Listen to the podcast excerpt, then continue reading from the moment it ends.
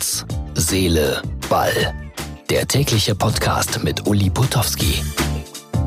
Das ist die Ausgabe Nummer 20 von unserem kleinen Podcast. Immerhin, soweit haben wir es schon geschafft.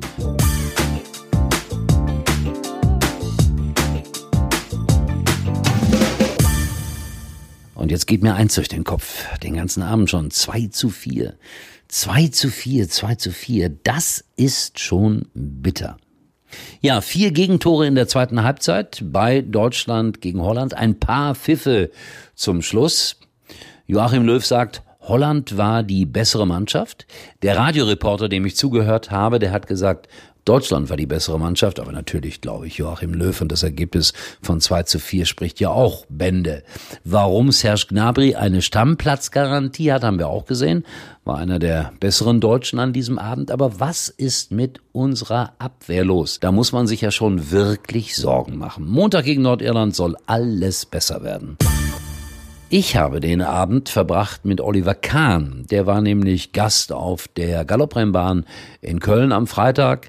Äh, ich habe ihn interviewt, ich habe Spaß mit ihm gehabt. Er hat äh, Pferdewetten abgegeben. Da war ich sehr dankbar, dass er das gemacht hat, weil Pferdewetten heißt Pferde retten.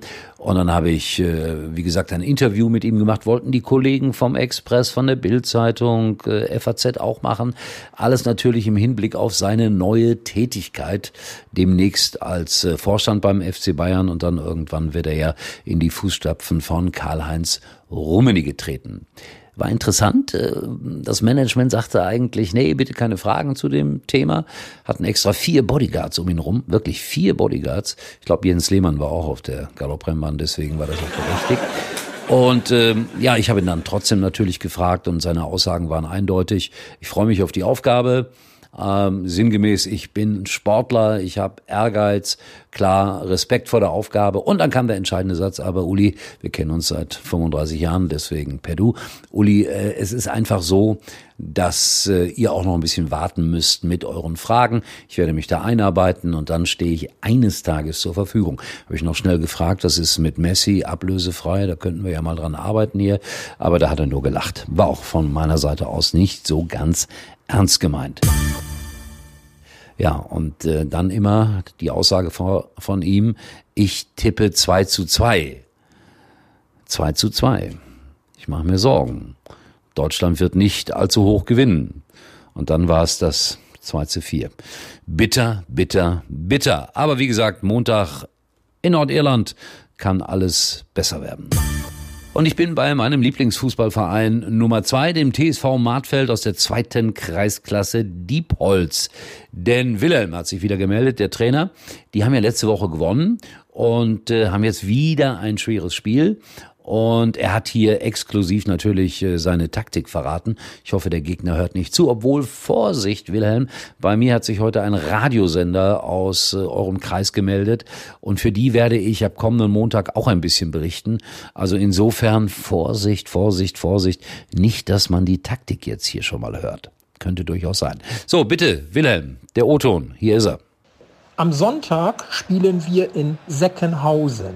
Seckenhausen ist ein Ortsteil in der Gemeinde Stur. Gegen einen kampfstarken Gegner wird es ganz wichtig, a. kompakt zu stehen und b. mit körperlicher Präsenz dagegen zu halten.